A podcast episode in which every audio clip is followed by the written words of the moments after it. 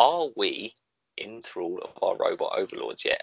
You might think that this whole 2020 so far seems like a bit of simulation. Well, 16 years from now, it might not be too far wrong. This is the next episode of Geek Bites. We're looking at 2036 Origin Unknown. I'm Rich, joined as always by Stu. Greetings, human. I could be a robot, I could not be. I could be a virtually simulated version of Stu. We never know. You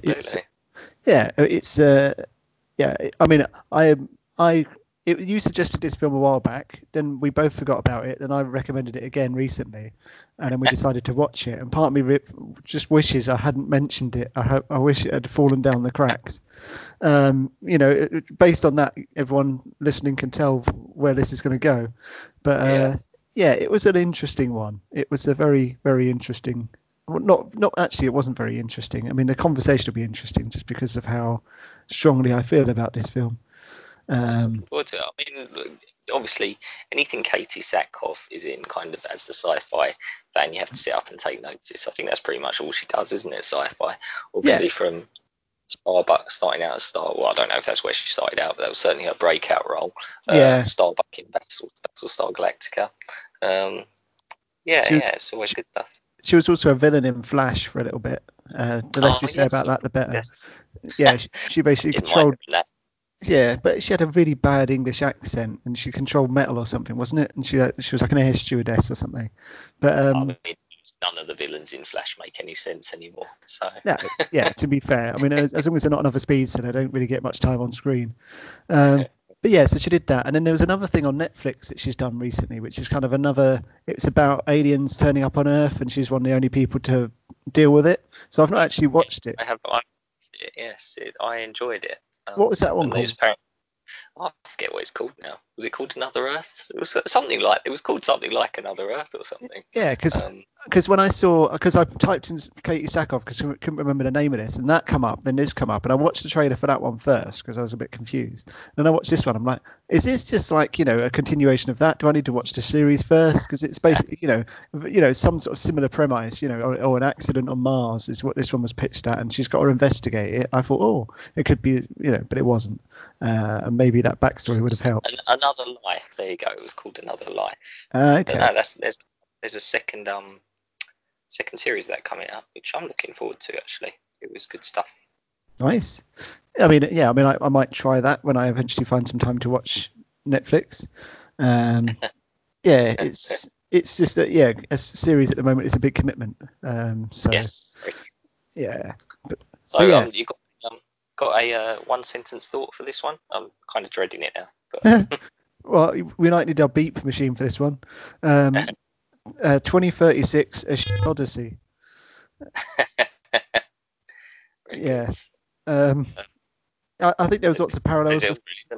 There was lots of parallels with 2001. Will they do well? Well, probably not. But it's that just sums up my feelings. It just didn't. It was aiming for the heady heights of 2001, and I think it kind of did that to the detriment of everything else. I'll break it down later, but that's where I'm feeling. What about you? What's your expert? I've not watched 2001 for a very long time, not since I was a kid, so I couldn't really draw too many parallels with it. But I'm looking forward to that for sure. For my one, it was Artificial Intelligence meets The Sixth Sense. Interesting premise, but a very slow, boring journey. By artificial intelligence, I mean the film starred Hayley Joel Osment and Jude Law back in the day, which was one of my favourite films actually. So it's kind of, and I quite like Sixth Sense as well. So you might think that's high praise, saying it's a merger of those two, but didn't really pull it off. I guess more conceptually it is. But how is it like Sixth Sense? I mean, spoiler alert, obviously, but I didn't quite get that link. Like, so she's seeing dead people. She is dead people? I mean, she. You don't know she's dead the whole. Well, she doesn't know she's dead the whole time, or she's a simulation. So they're taking death as a simulation, which some people might suggest it is. There's that theory that basically the afterlife is just your synapses firing at the moment of death, and basically human synapses fire so rapidly, it, as you lose consciousness, that will feel like eternity. And basically, that's what some people might perceive as the afterlife. Wow. That's a whole nother conversation. I mean, yeah, to be fair, there seems to be a common trend amongst our podcasts recently. We've had, what's it, The Discovery. We've had, well, actually, we've not quite done that one yet, but there's Upload is coming soon, isn't it? Yeah. So yeah, it's, well, I mean, I kind of get where you're coming from there, and it seems like you appreciated it as a whole, but maybe not the journey, the actual experience of watching it. Yeah. I don't know, it just felt just a bit very slow paced and a bit stilted. I kind of get what they were trying to do and kind of like have it all in that one room. But it felt quite claustrophobic, and maybe that's what they were going for, but I just didn't quite enjoy it. I think that helps with a punchline though, doesn't it? Because the punchline is that one room is the cube that she's been staring at the whole time. Yeah. So it's like, oh, it's all a bit meta. I'm in the cube, but I'm not in the cube, but I'm in the cube. So that's what I mean, like the whole, conceptually it hung together well, but just because something is a cool / well executed it's a good concept doesn't mean it's well executed. and that's the thing, it's a, there was a, what if she's in the cube, what if she's in the cube? That was the sort of, maybe the pitch, she's in the cube that she's investigating, it's some sort of staring at herself in a mirror type thing, and it's a loop, perpetual loop, blah, blah, blah. That might have been a really cool pitch they come up with, but the delivery was terrible. Like, it didn't leave me thinking, oh, am I a simulation? It just left me thinking, when is this film going to end? And, this is a pretty rubbish simulation, if so. Yeah, exactly. It was just like 3 or 4. Yeah, exactly. My simulated life is terrible if I'm watching this over and over.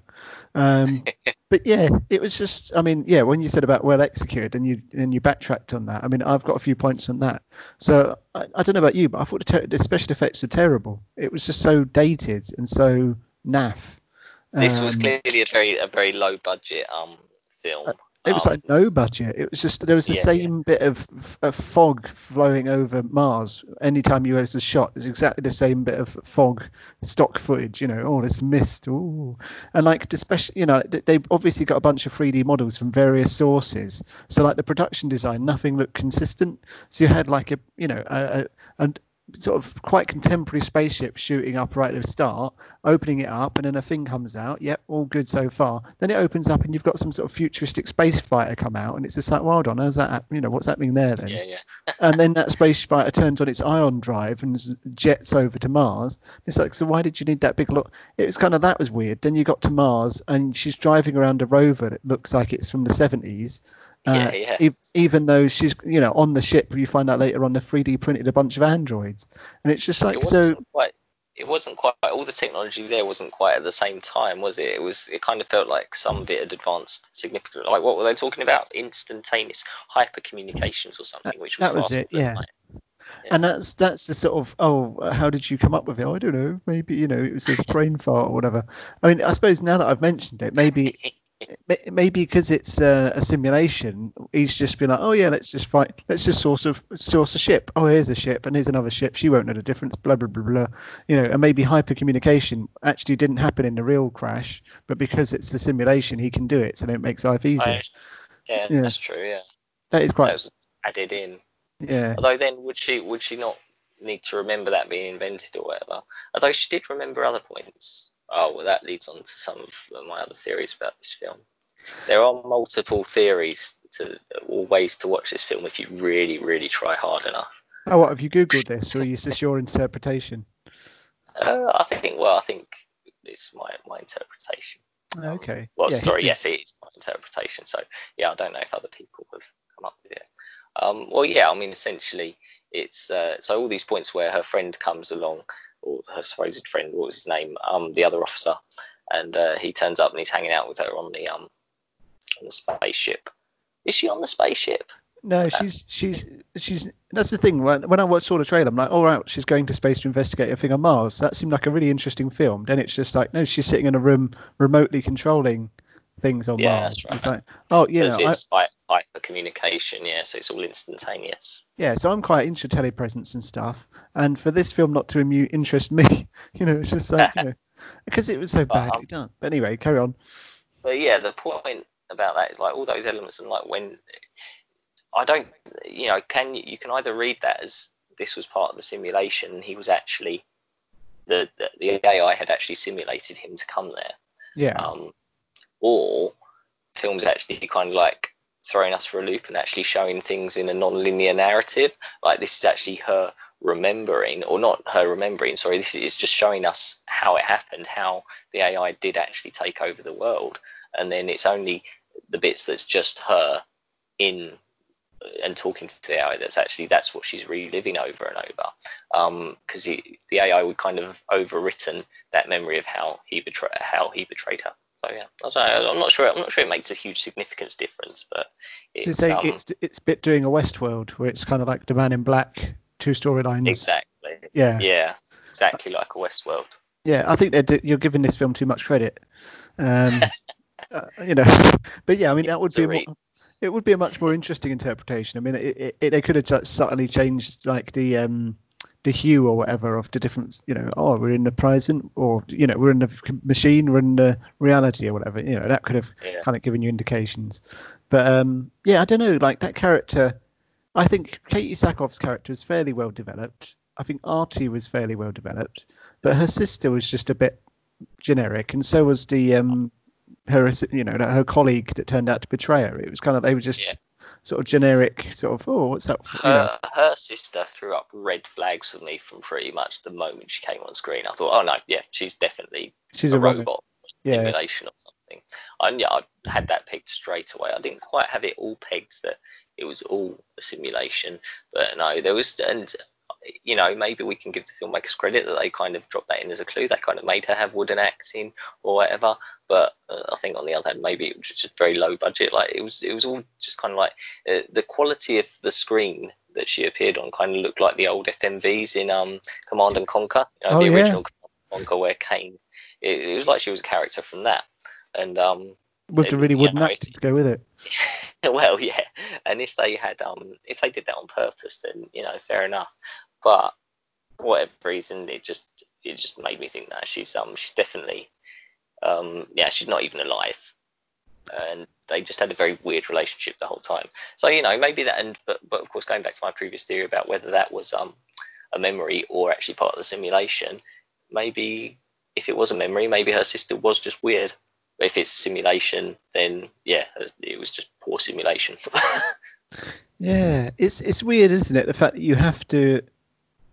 I mean, that's the thing. I think there's films like this which leave you with thoughts, and you're like, oh yeah, it's worthwhile thinking about it. And there's films like this which we're like, yeah, what's the point? It's kind of like, is there enough in this to kind of try and I mean, I know this is our job because we're here reviewing it, but it was just. I wish this was my job. Yeah. Well, this is our hobby. Yeah. But I don't know. It's just I don't know. It was just, the sister was wooden and just didn't make any, you know, it just seemed to make any sense. And the relationship between them seemed strained because of the fact that Katee Sackhoff's character convinced her dad not to go to space. And because when she originally said that, I was like, oh, she must have been a girl when that happened. And then when you work out her age and the fact it was only 6 years previous, she's like, so you're 20 something, and you said, don't go, daddy. No, actually, no, go, daddy. And it's just like, really, it's a bit weird. Off, yeah. So that was just a bit strange. And also, like, so that she's racking with her guilt. I mean, going back to Artie and her dynamic, I like the fact that she's trying to get him to joke and trying to get him to be a bit more human and be more personable. I think that was kind of a nice thing. And I don't think there was much. I mean, there was a few bits where he gave one-liners and you thought, maybe he's got it.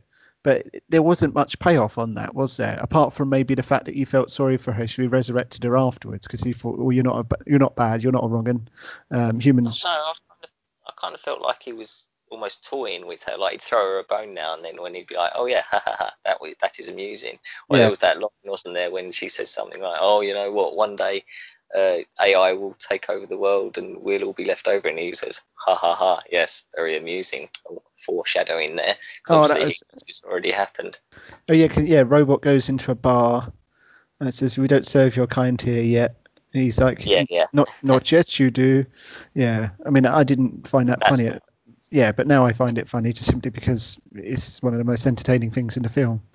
I don't know. It's yes, it's just, I don't know, quite a challenging watch. I think it was really well acted by Sackhoff. I mean, she did the best of what she was given. And maybe they're sitting there thinking, oh, it's going to be really good production around this and really good CGI and yada, yada, yada. It's going to be edited together really well. And when you see the end, you're like, oh, I did all that acting for nothing. Yeah, it's, I don't know. Oh, she was one of the best parts. It's talking about foreshadowing. You know, the guy, she drops the rubber ball, doesn't she? And he walks in and says, oh, you left your world behind. Could that be a bit of foreshadowing? Like the world was the ball, okay. And the robots kind of doing a little pun. You know, good memory, yeah. Yeah, I literally stayed up. You know, like when you kind of have a night to watch a film, when you stay up and you're like, oh. So I knew that we were going to review this one. So I thought, right, I'm going to commit myself to this, and that's why I'm kind of so bitter about it. And in fact, you know, it's my right to watch. You could have been playing Gears of War or something. I could have been playing something or watching something else, but no, I committed to this, and I'm going to see it through to the end. Damn it. Fair enough. Yeah, but you played Turing Test on computer, haven't you? The I have, yeah. So it was a good game. Yeah, but I got similar vibes from between that and this. Like the robot is kind of, he even looked quite similar. He sounded quite similar. You know, he wasn't quite as posh, but you know, it had that sort of vibe. You know, there's a lone female astronaut and a robot like toying with her and stuff. So I think that was quite. I don't know whether it's inspired by it or just because I'd played that game and watched this film, you know, I put two and two together. But I mean, one thing that annoyed me about that was when she agreed with her sister to let her drive the rover or whatever it was, and then she was like, I'll do it better than he will. Oh, it's like a Turing test. But that's not what a Turing test is. A Turing test is a very specific thing about kind of seeing if someone can tell if it's a human or not, fake, or see if an AI can fake being human or something. So yeah, that's not what the Turing test is. But having said that, obviously when someone mentions something like that in a film, that basically tells you all you need to know about what this film is about. And you know that then gives you another red flag that, oh, we're trying to figure out if people can recognize when someone's an AI as opposed to a human. And then that's when you're like, okay, obviously Katee Sackhoff is an AI then, or some sort of simulation. I mean, I was just thinking, because the Turing test is like you got two a human being interacts with two people at the same time. One of them's a machine and one of them's a human, but you can't tell which one's, you know, if you can't tell which one's which, then you know that, you know, the AI is sophisticated enough. So I'm just thinking, like, thinking about that, was that actually what the game, the Turing test, was about either? I'm not sure it was. The people just use the Turing test as kind of a shorthand for, this is about AI. No, because they could get away with it because her name was Ada Turing. And she was being tested, so it's a sort of roundabout way. But the I don't know, like because you need three actors for a Turing test to work. Then you need the AI and two humans, or two AIs and one human. But in this film's sense, there was no, there was Artie and her. And her was probably a subroutine within Artie, so there's not even like an outside force to test it to see whether she's a human. Well, I think we're the outside force, aren't we? In a very meta sense. Oh God. But obviously, it doesn't fit within the narrative, but Well, I mean, the narrative wasn't very fitting with itself anyway. And the fact that, they didn't even know what a Turing test was, and yet they mention it, just goes to show the level of understanding of AI and stuff. They was just like, AI is a buzz term. People like space, people like Katee Sackhoff, let's throw them in a film. People like 2001, let's try and make 2001 again, but with a shoestring budget. I mean, there's another bit that was just confusing. You know, when the floor opens up and the thing shifts over, and then she's like, "Oh, I'm going to climb down there." Yeah, she just decides to climb down it for no apparent reason. Just starts unplugging stuff. Well, yeah, the fact that she just randomly plugs stuff in, that wasn't really explained. And then it was later on we discovered that her plugging it in gave him connection to the wider world, so that he could then control the nukes and kill everyone or whatever. So it's just why was she going down there? Is it because she thought, had he already blown up the Chinese satellite by that point? Or? I think so. Yeah. So this was because it all escalated from there. Was she going down there to check out his wiring or whatever? And she found that loose, so she plugged that in, and that was. And they just left the kill humanity key lying around. As you do, yeah. okay. Yeah, and that's the thing, because then, you know, then I was thinking, well, is the Turing test seeing whether she's, you know, acting humanely towards him? It's a very strange one. Yeah, and like you say, just leave the thing that could. Oh yeah, we'll just plug him into the internet. It's just like leaving the Ethernet cable out on. You know, whatever. Oh, someone. Oh, you know, that's a shame.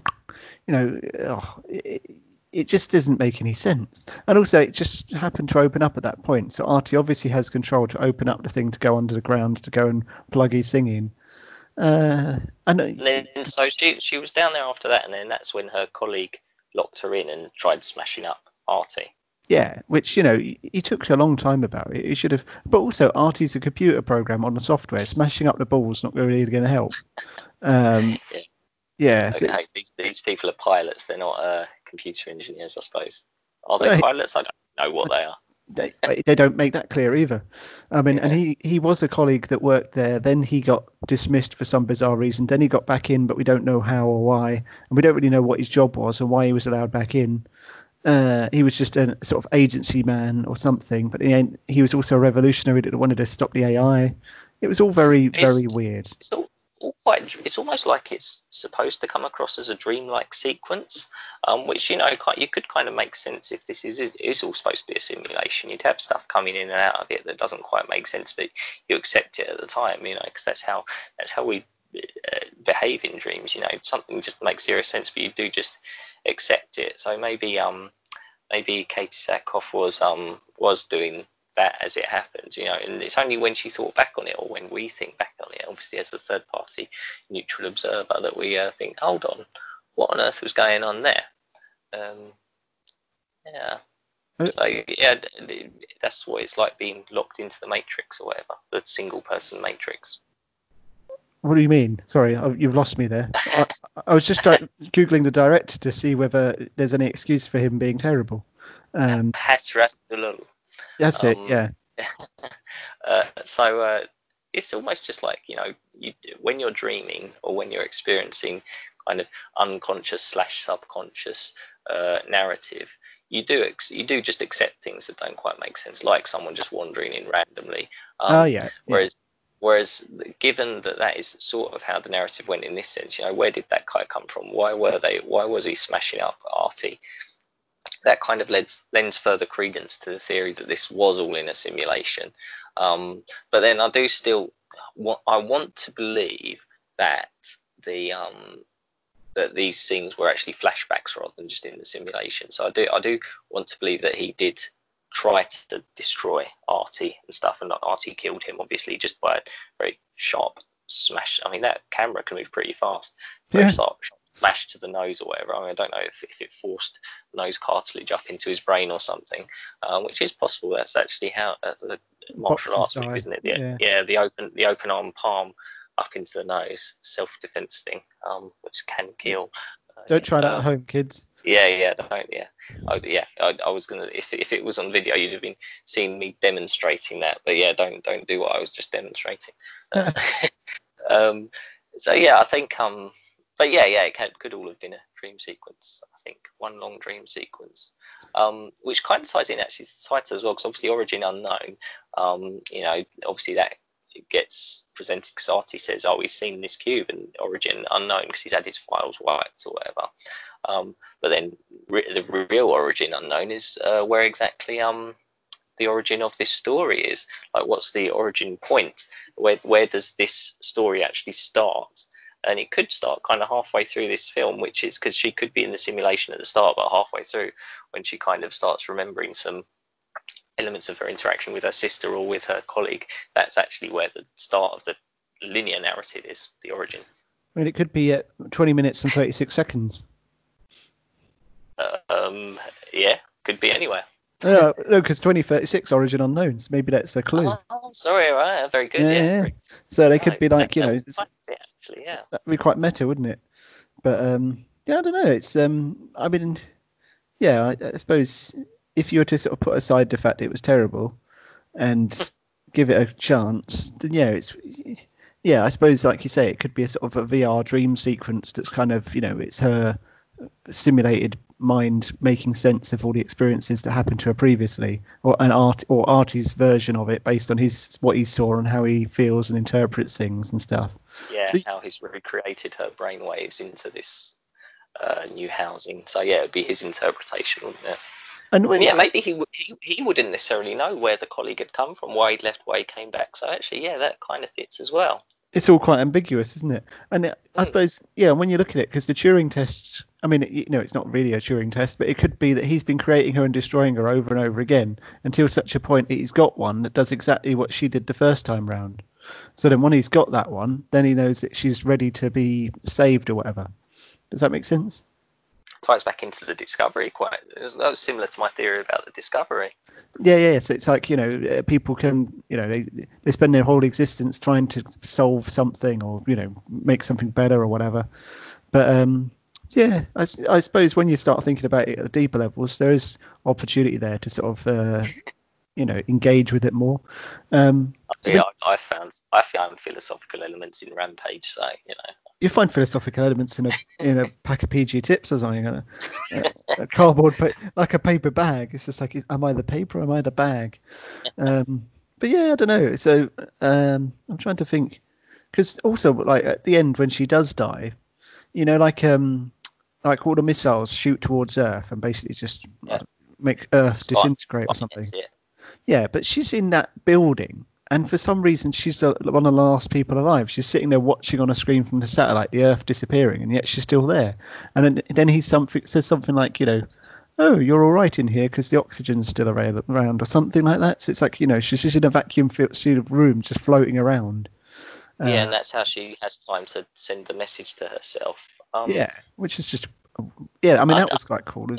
She could be like in an underground bunker or something, under Cayenne Mountain Complex or something. Yeah, with Stargate. Yeah.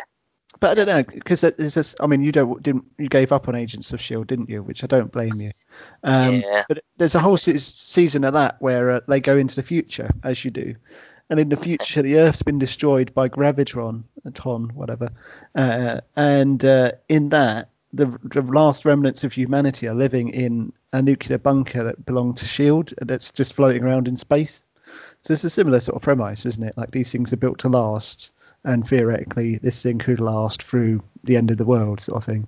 So, but yeah. It's just a bit kind of, I suppose no one knows how those things will last, but I don't know. It's just, it was a bit weird. What did she say? I can't remember. What did she say in her video at the end?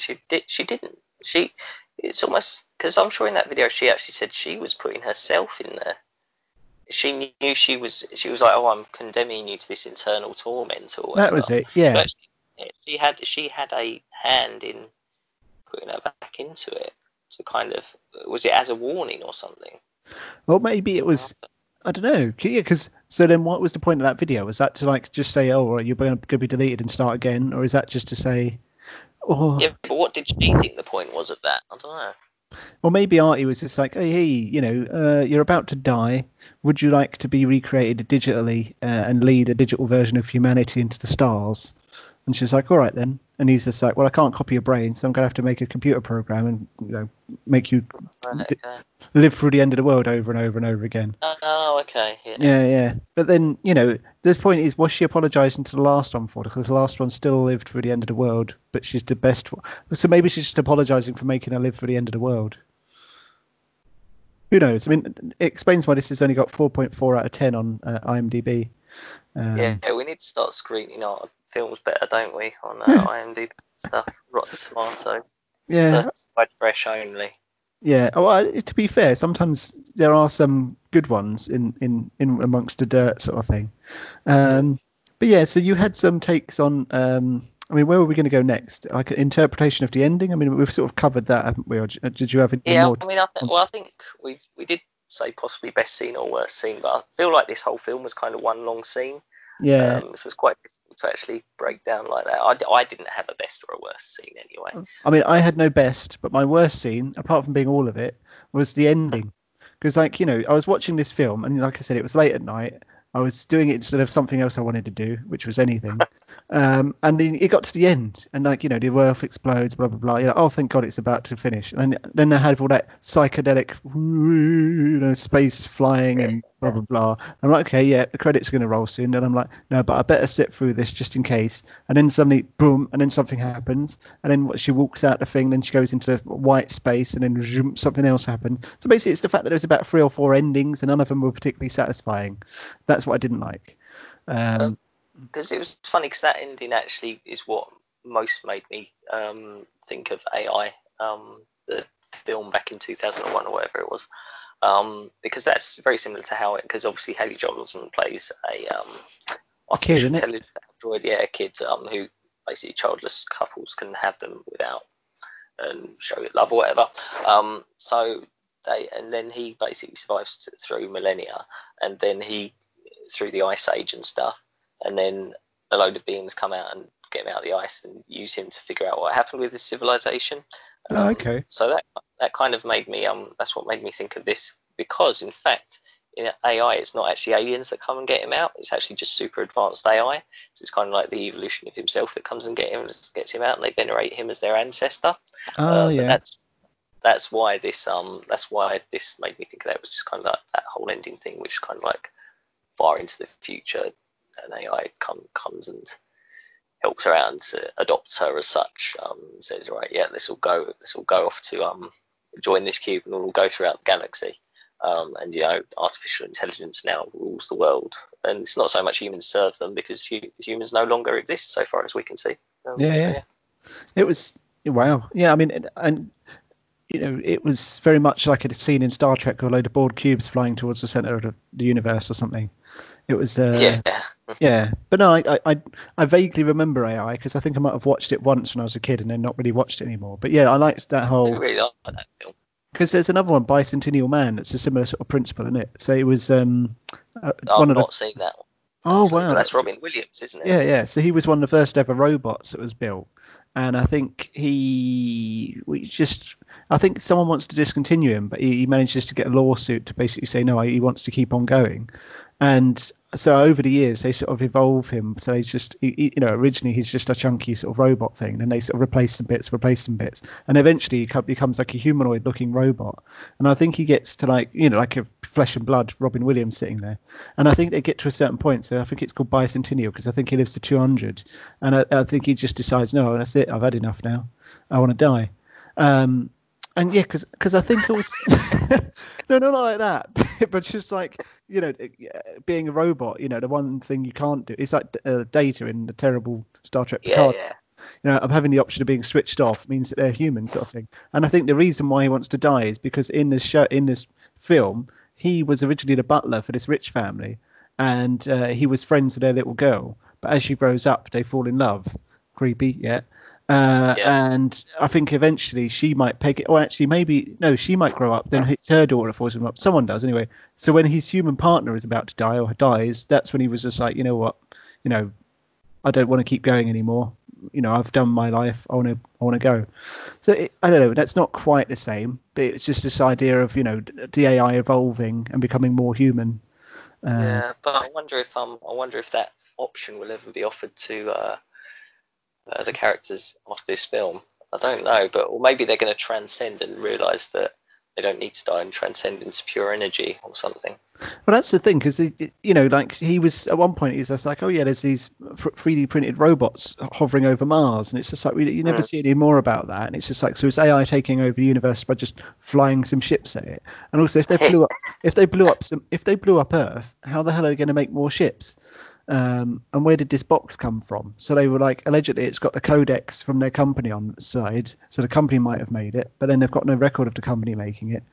Yeah, and I mean that goes back to the cube, which we haven't really discussed, but the cube is this artifact that she finds on Mars, which is like this monolith, which, you know, every film needs a good monolith, especially one to do with space, obviously. And it sort of, yeah, it somehow manages to transport from Mars to Antarctica for whatever reason, then back to Mars again.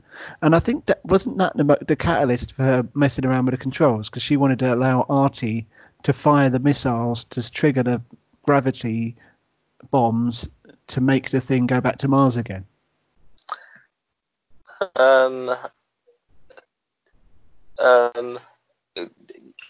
Maybe. I think, yeah, no, yeah, because I think that you know, sorry, I'm going off on one now, but like they were on Mars. The reason that the ship managed to transport to Earth was because he fired a gravity bomb to stop the Chinese satellite from magnet bomb to stop the Chinese satellite.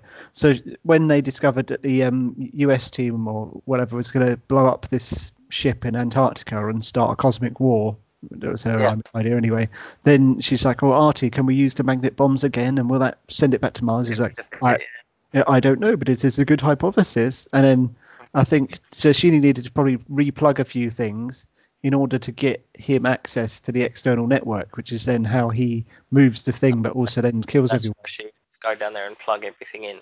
Yeah, so that's the thing. So maybe that's it was her humanity which is what caused her to have empathy for the cube, which then meant that she saved it, which then meant that he was able to take over. So maybe the Turing test of the whole thing was him getting her human enough that she'd be empathetic with the cube and betray orders in order for the cube to then be saved and him to kill the world. So maybe that's why she's good enough to come with him on his journey. Okay. That's how they passed. Yeah. Wow, that was quite deep for me. But yeah, it's it's all back into the whole kind of Buddhist concept of nirvana and stuff. Slowly self-improvement until you're considered worthy of until the higher power or the universe or whatever considers you worthy of going to the next stage. Yeah, so basically he discovered that she was worthy because she'd become, and ironically he wanted to kill humans because they're emotional and erratic and whatever, but then by making her emotional or erratic, he's now considers her worthy. But I suppose she was an exceptional human because she wasn't going around killing everyone. It's just strange. Yeah, I don't know. It bends the mind.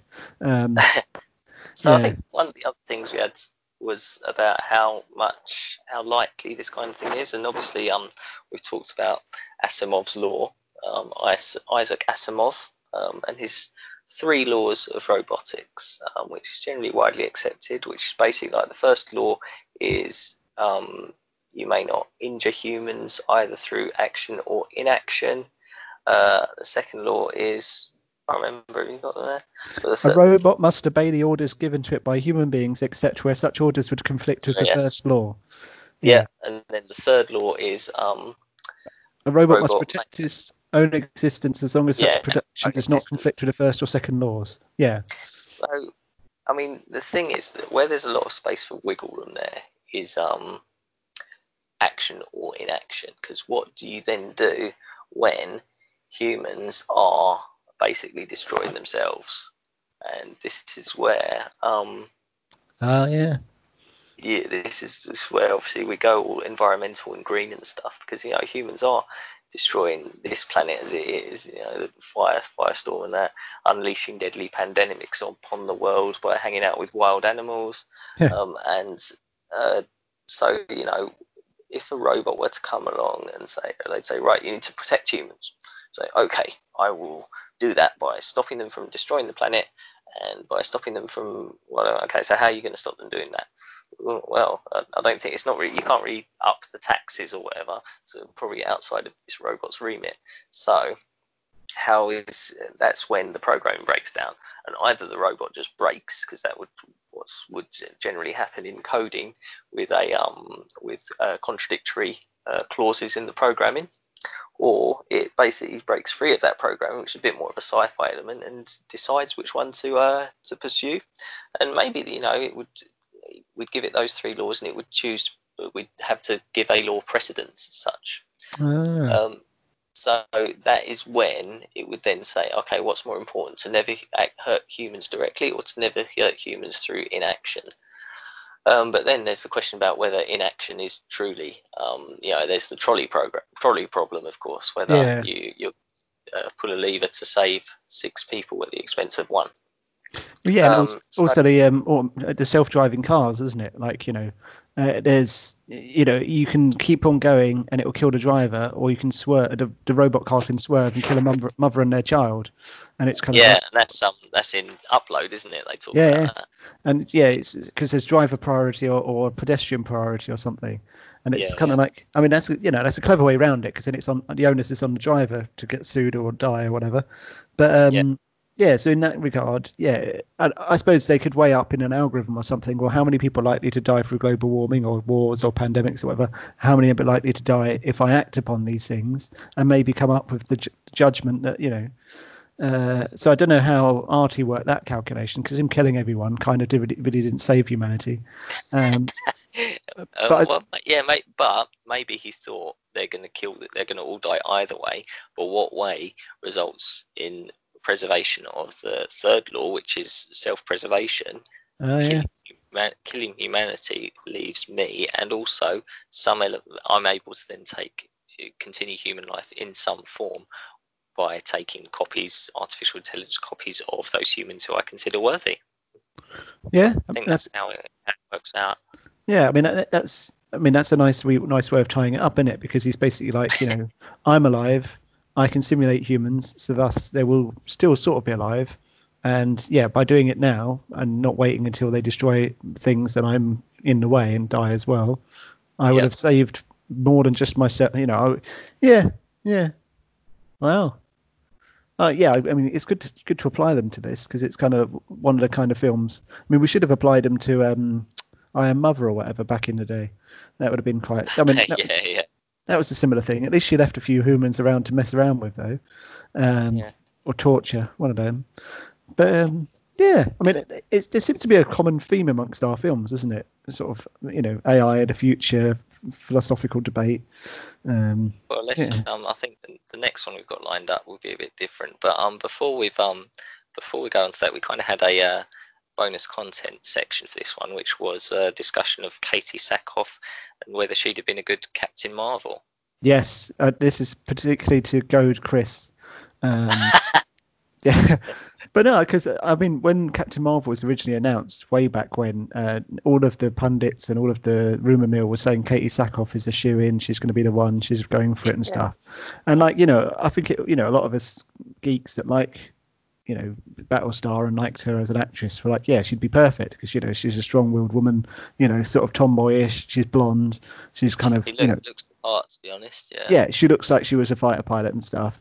And then, you know, and then you even watched her in this, like, there's a few, you know, quite a lot of her, you know, when she is in uniform or when she's kind of, I don't know, she just seemed like she is the right kind of person for it. And I just think, you know, I googled it because I think probably the reason Marvel did go for, is it Brie Larson, is down to age. So Brie Larson is 30, Katee Sackhoff is 40. So, you know, they've got many more years of Brie Larson than Katee Sackhoff. But when you look at the two of them, Brie Larson is more of an ethereal waif, spoilt brat type, whereas Katee Sackhoff is more of the sort of tomboyish, you know, strong-willed, you know, dynamic woman. So so it's kind of it's a disappointment with the age thing as well, because obviously like all the lead male superheroes are all, you know, in their 40s/50s, half of them. I mean, certainly Robert Downey Jr., Chris Evans, those guys, they were all. But they're all the ones they've retired off, isn't it? I think I suppose Cumberbatch is quite, you know, he's probably in his 40s, isn't he? I'm going to Google it. But still, when they did start out there, I mean, certainly Robert Downey Jr., he was kind of on his last legs in terms of a career, wasn't he? But then you look back at Scarlett Johansson, and Scarlett Johansson, I mean, Katee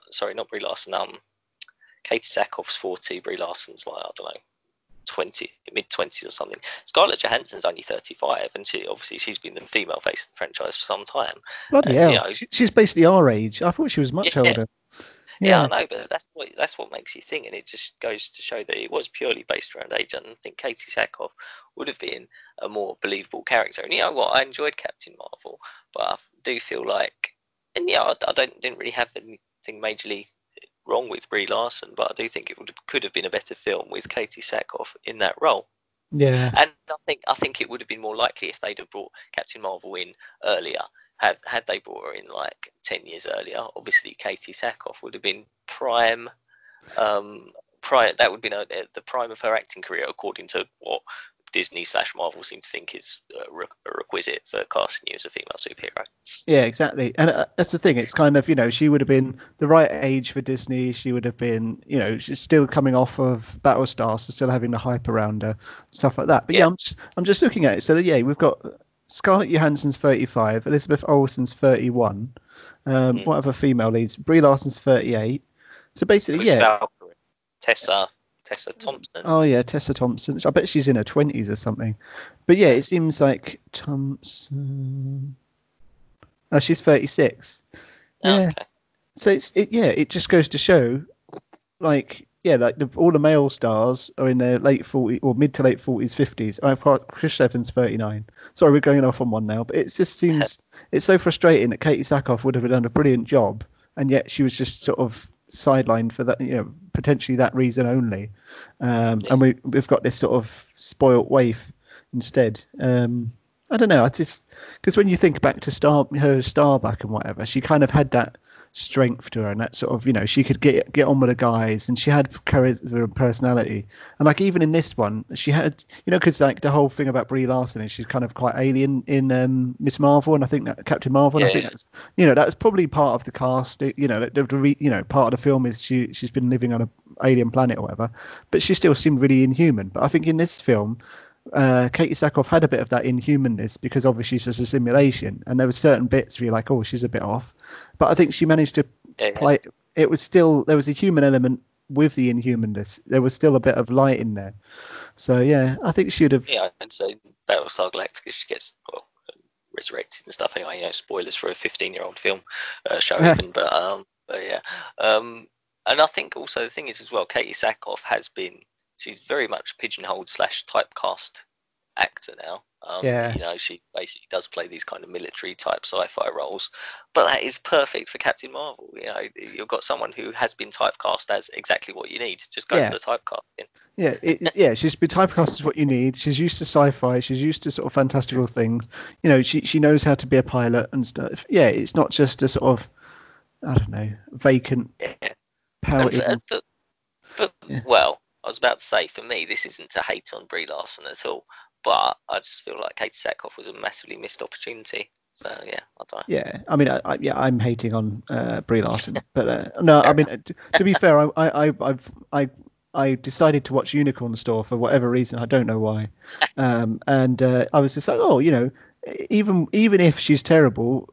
What's his name? Samuel L. Jackson will save it, and at the end of it, me and Kim are like, "What the hell was that? Why did we watch this thing?" So yeah, I don't know. I think, it's a wasted opportunity. There's not much they can do about it now because the casting's been done, and maybe the age is too big a deal for Disney or whatever. But I mean, to be fair, it would be nice to see Katee Sackhoff in some sort of MCU role, maybe. Certainly better than what she was in Flash. Yes, dear God, anything would be better than that, and better than this film. But yeah. So I mentioned earlier what we're going to be watching next. I think we're going to take the unusual step of announcing that on the podcast. It's the film Freaks on Netflix. Check it out. Netflix, yes. I think it's worth mentioning this just purely because this is a film that really is worth watching completely cold, like not knowing anything about it. So yeah. Watch it if you can, I think. Yeah, don't spoil it for yourselves. And we'll discuss that next time. But any final thoughts on 2036? Just don't do it. Just don't, just don't bother. It's not worth it. No. Fair enough. I it's not worth it. And please, God, Katee Sackhoff's agent, find her something decent to be in, because it's just a waste. Yeah. Another Life. I'm looking forward to season 2 of Another Life, so that'll be good. Watch that one if you need something to watch. Watch it. Yeah, I'll try and make time for it. All right. Cool. Well, thanks everyone for listening. Obviously check out Facebook, Instagram, etc. And we'll catch you on the next episode of Geek Bites. Stanley Kubrick's lawyers are on the phone. They're saying they're not going to bother suing because this film was so terrible. They think that people have probably run out of money anyway, and they couldn't fight the battle. Fair enough. They'll probably we'll probably just drive people to watch 2001, which is a better film. So. Yes, please do. Rich has not even watched it, and he says it's a better film. I mean, that says a lot. Cool. All right. I'm sorry, Dave. This podcast is over. Danger Will Robinson. I know that's something else. That's Lost in Space. I mean, it's still good. I mean, this is lost my mind watching a space thing. But anyway, let's move on.